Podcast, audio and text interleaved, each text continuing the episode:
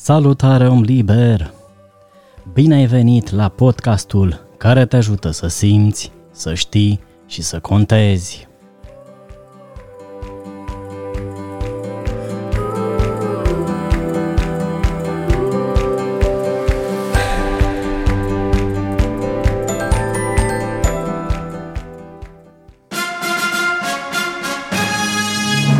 Din acest episod Aici a fost inventată înghețata.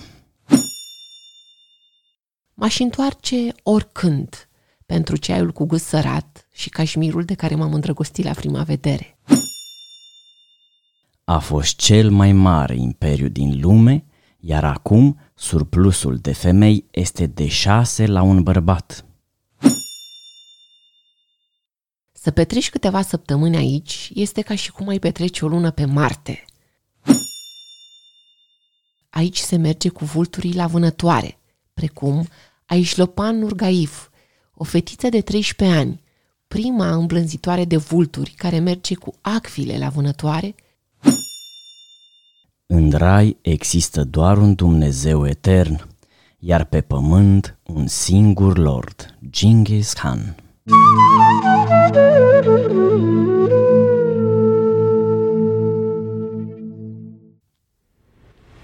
Sunt Ovidiu Young, life coach, terapeut și instructor internațional Theta Healing, speaker și facilitator la evenimente de dezvoltare personală, atât din postura de gazdă, dar și de invitat. De altfel, ajut oamenii să trăiască cu ușurință și cu bucurie viața lor, așa cum este potrivit pentru fiecare. Podcast Traveler este portalul în care te invit să pășești cu bucurie pentru a ne teleporta împreună povestea celor mai speciale locuri și locuitori. Să mergem!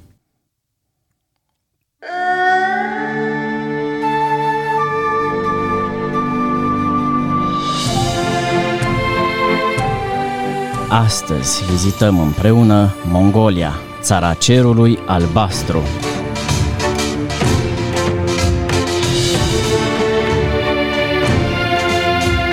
O singură săgeată poate fi ruptă cu ușurință, dar mai multe săgeți sunt indestructibile, spunea chiar Genghis Khan.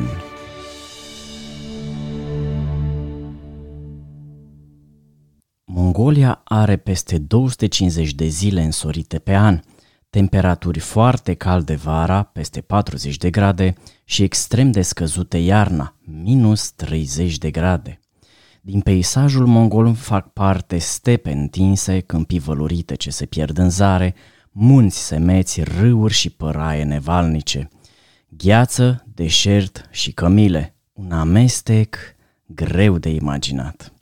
Dar Mongolia le are pe toate. În aceste ținuturi, în care vântul zboară atât de repede încât nici măcar timpul nu poate ține pasul cu el, galopează caii tahi.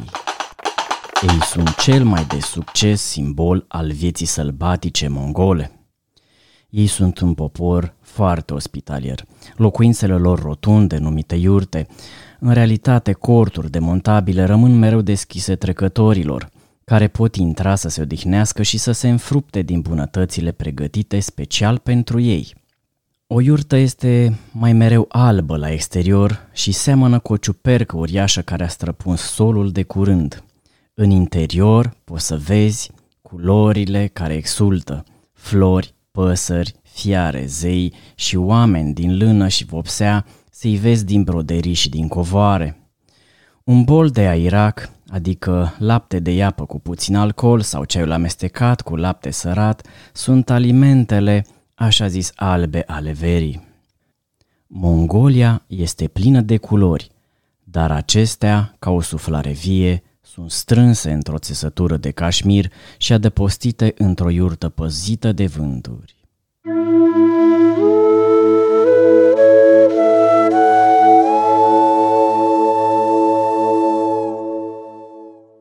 țara iurtelor și a semințelor de pin, țara neînfricatului Genghis Khan. Să petreci câteva săptămâni aici este ca și cum ai petrece o lună pe Marte. Un cer nesăvârșit și multe drumuri pietruite. Te-a sfătuit să mergi acolo pentru a simți energia ulambutarului agitat, să vezi xanaduul despre care se fabulează atât și mai ales să simți răceala din munți și pentru a întâlni oamenii puternici ai sălbăticiei. Aici simți sentimentul de nesiguranță, simți că trebuie să pornești pe drumul tău către autocunoaștere și supraviețuire. Dar vezi tu că aici nu-i timp de introspecție, deoarece aici se merge cu vulturii la vânătoare, precum Aișlopan Nurgaif, o fetiță de 13 ani, prima îmblânzitoare de vulturi care merge cu acfile la vânătoare pentru a asigura familiei hrana și blănuri. M-aș întoarce oricând pentru ceaiul cu gust sărat și cașmirul de care m-am îndrăgostit la prima vedere. A, da, și să nu uit de fraud singing. Hum...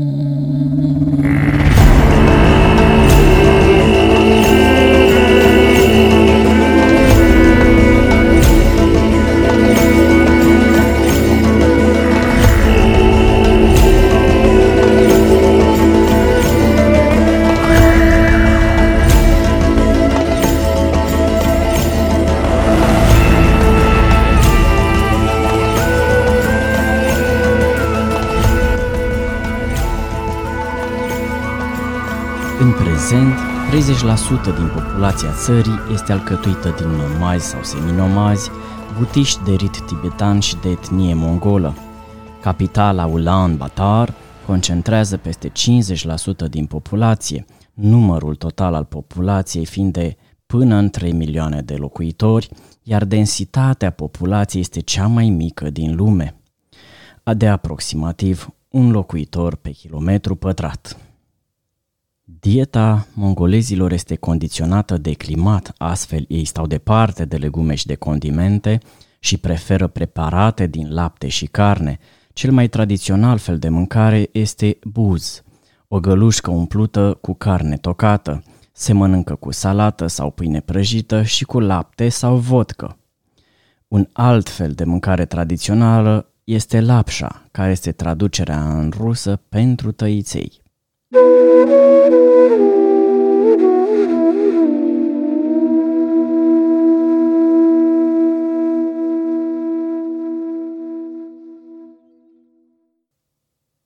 vrei să mergi acolo, este necesar să știi că cea mai mare parte a țării este caldă în timpul verii și extrem de rece în timpul iernii, cu medii în luna ianuarie în jur de minus 30 de grade Celsius.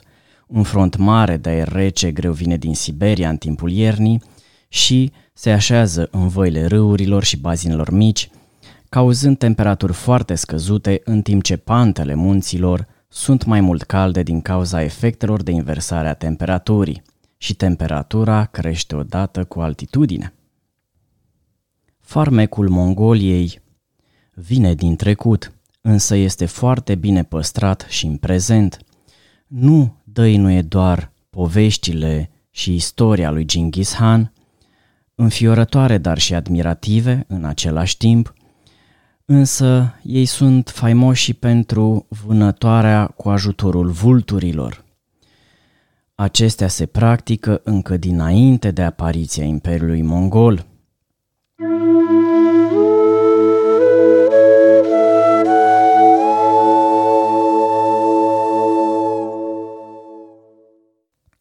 De asemenea, ă, sunt ă, celebri și pentru faptul că într-un mod cu totul și cu totul inedit, au inventat înghețata.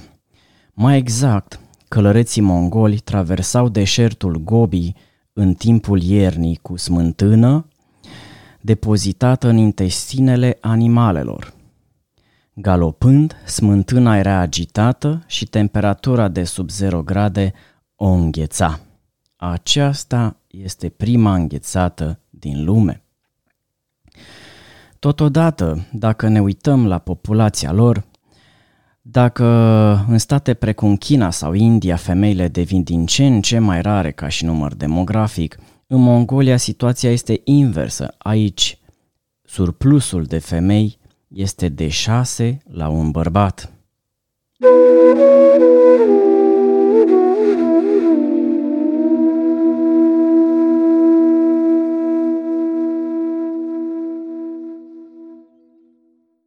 Curios este și că Genghis Khan înseamnă regele oceanelor, în mod ironic, pentru că mongolezii se temeau de apă și preferau să lupte și să trăiască pe uscat. Poate că mai potrivită este cealaltă semnificație a numelui lui, și anume Regele Universal. Marele zid chinezesc a fost de fapt construit în Mongolia centrală în secolul 6, iar numele de Mongolia este derivat de la cuvântul mongol, pe scurt Mong, care înseamnă curaj. Indiferent când vei merge în Mongolia, mai ales la oamenii de la țară, vei fi foarte bine primit. Ei au mereu pregătit un bol cu lapte cald și un pic sărat pentru orice oaspeți le-ar călca pragul. Pentru mine, fascinant este calul mongolez. Această rasă a fost păstrată în proporție de 90% identică cu cea de pe vremea marelui conducător. Populația care trăiește tradițional în stil nomad deține mai mult de 3 milioane de cai, în contextul în care populația țării este de aproape 3 milioane de locuitori. În ciuda staturilor scunde, acești cai nu sunt ponei. Ei trăiesc afară vara la temperaturi de 40 de grade și iarna la temperaturi de minus 30 de grade și își procură hrana singuri. Laptele mulți de la acești cai este folosit pentru a produce băutura națională și tradițională a Irag. Acest cal are picioare scurte, este bine făcut și are un cap mare. Ei sunt foarte cunoscuți pentru faptul că au fost cai de război ai lui Genghis Khan și s-au câștigat majoritatea bătărilor cu el, deși principalul dezavantaj al acestui cal în luptă era că se mișcă greoi și încet – însă cu toate acestea a dăinuit și până astăzi datorită robusteții sale. O încântare este să mergi astăzi la festivalul Nadam. Principalul festival național este festivalul care este organizat de sute de ani și durează trei zile vara. Festivalul este alcătuit din trei probe tradiționale, tir cu arcul, curse de cai pe distanțe mari și teren deschis, și wrestling. Acestea sunt cunoscute tradițional cele trei jocuri bărbătești de la Nadam. Muzica mongoleză este puternic influențată de natură, nomadism, șamanism și budist tibetan. Muzica tradițională include o varietate de instrumente, cel mai cunoscut fiind morin kur, dar și stilurile urtindu, care înseamnă cânteng lung, și khomei, cântat din gât. Tsam este un dans menit să țină spiritele rele și a rămas în tradiție datorită șamanismului. Wrestling este cel mai popular sport dintre toate Mongolia. Istoricii spun că stilul de luptă mongolez datează de acum 700 de ani. Sute de wrestleri vin din diferite orașe să participe la campionatul național. Economia Mongolei se bazează în principal astăzi pe agricultură și păstorii, dar există și depozite mari de aur, cupru și tungsten. 25% din populație, într-un mod foarte interesant, trăiește cu doar un dolar american pe zi. Mineralele reprezintă 80% din exportul Mongoliei și în câțiva ani va ajunge la peste 95%.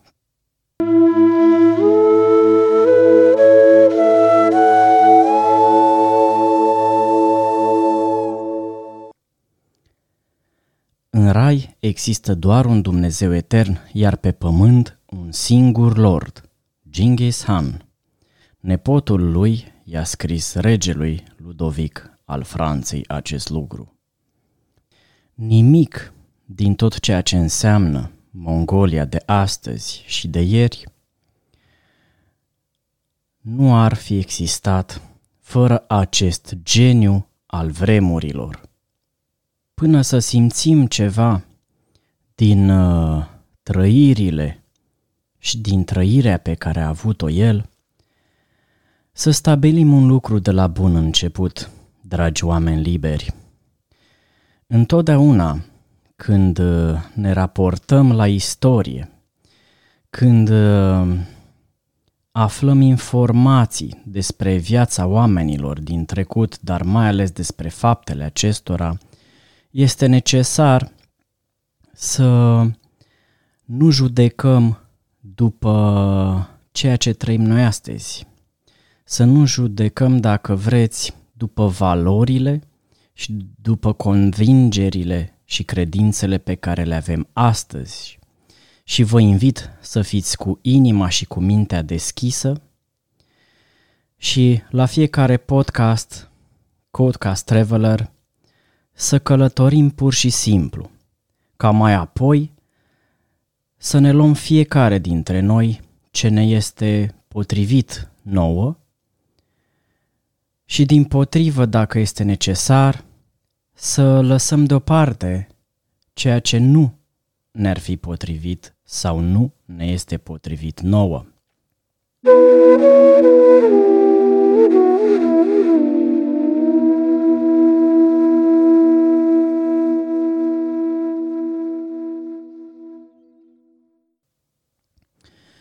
Așa se face că Genghis Khan este unul dintre oamenii controversați și care probabil ar fi aspru judecați astăzi pentru crimele pe care le-a făcut, însă acest geniu analfabet a construit cel mai mare imperiu din lume. Genghis Khan a fost un geniu în multe privințe. Acest nomad analfabet a avut realizări extraordinare, născute practic din nimic. Toți ceilalți mari cuceritori ai lumii au fost oameni cultivați și aveau o moștenire culturală și niște tradiții în spate. Alexandru cel Mare cu Aristotel, Iulius Cezar cu moștenirea greco-romană, Napoleon cu iluminismul, Comparat, spre exemplu, cu Francis de Assisi, contemporanul său, Genghis Khan pare un pigmeu, în sensul de persoană lipsită de calități și valoare. În mod paradoxal, urmașii cu Francis că au fost primii europeni care au intrat în contact cu mongolii și s-au întors de acolo cu o poveste uimitoare care a supraviețuit trecerii timpului. Povestea lui Genghis Khan.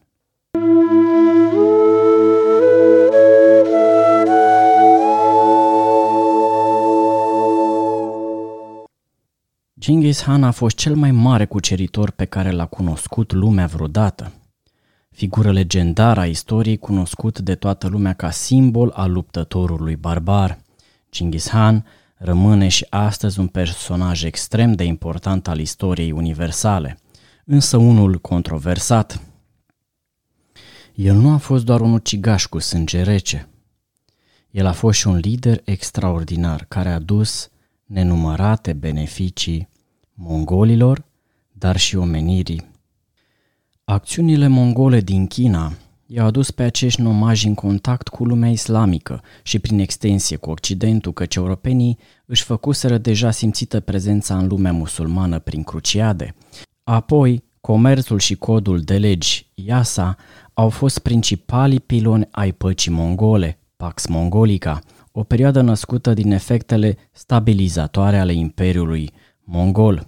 După 1220, inclinația mongolilor către comerț mai degrabă decât spre război a câștigat mai mult teren, mai ales după ce liderul lor s-a convins că agricultura generează venituri mai mari decât nomadismul.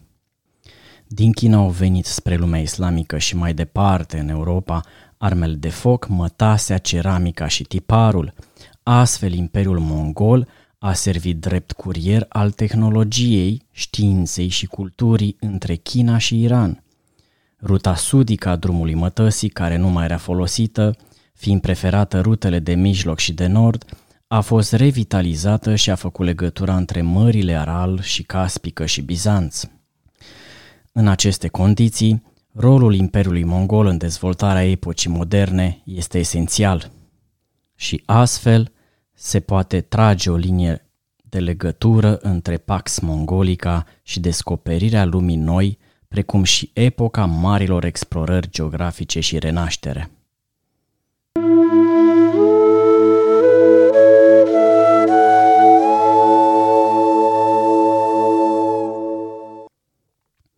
Există și o parte întunecată, așa cum o vedem noi astăzi, a lumii conduse de Genghis Khan. El a comis prima sa crimă la vârsta de 14 ani, după ce, des atacat fiind de fratele său vitreg Becter, acesta împreună cu fratele său mai mic l-au alergat pe Becter cu săgeți prin iarbă. Un alt secret întunecat al expansiunii era sclavia sexuală. Deși multe femei mongole au ajuns în poziții importante, mongolii nu considerau femei legale. Femeile capturate în timpul bătăliilor erau forțate să se căsătorească cu bărbați mongoli. De asemenea, mongolii cereau ca atribut femei tinere.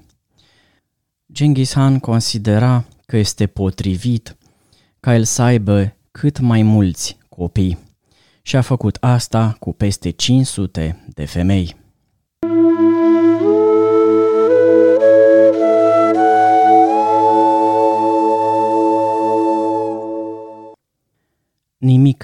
Nu are valoare până când nu este terminat, spunea Genghis Khan. Așa că nu o să terminăm călătoria până când nu am să spun ce îmi iau eu de aici și ce este valoros pentru mine, rămânând cu o mare curiozitate. Ce este valoros pentru tine?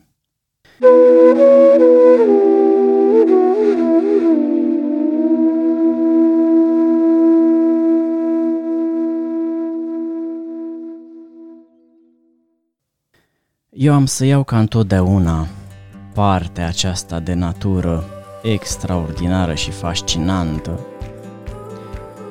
care în Mongolia este plină de trăire și de viață, chiar și atunci când îți suflă vântul pe lângă urechi la minus 30 de grade Celsius.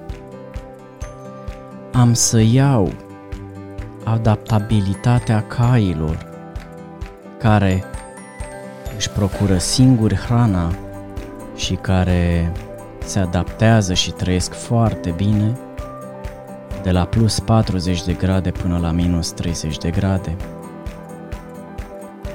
Am să iau determinarea, curajul și hotărârea a lui Genghis Khan și nu în ultimul rând am să iau culoarea și blândețea cașmirului iar ca stare îmi voi lua starea pe care o simți atunci când mergi la o vânătoare cu vulturi.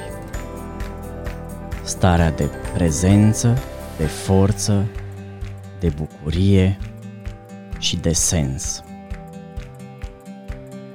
Voi lua vânătoarea cu vulturi și în meditațiile online pe care le susțin, și te invit, dragă om liber, să reflectezi asupra ceea ce a spus chiar barbarul Genghis Khan. O acțiune concepută fiind furios este o acțiune condamnată la eșec. thank you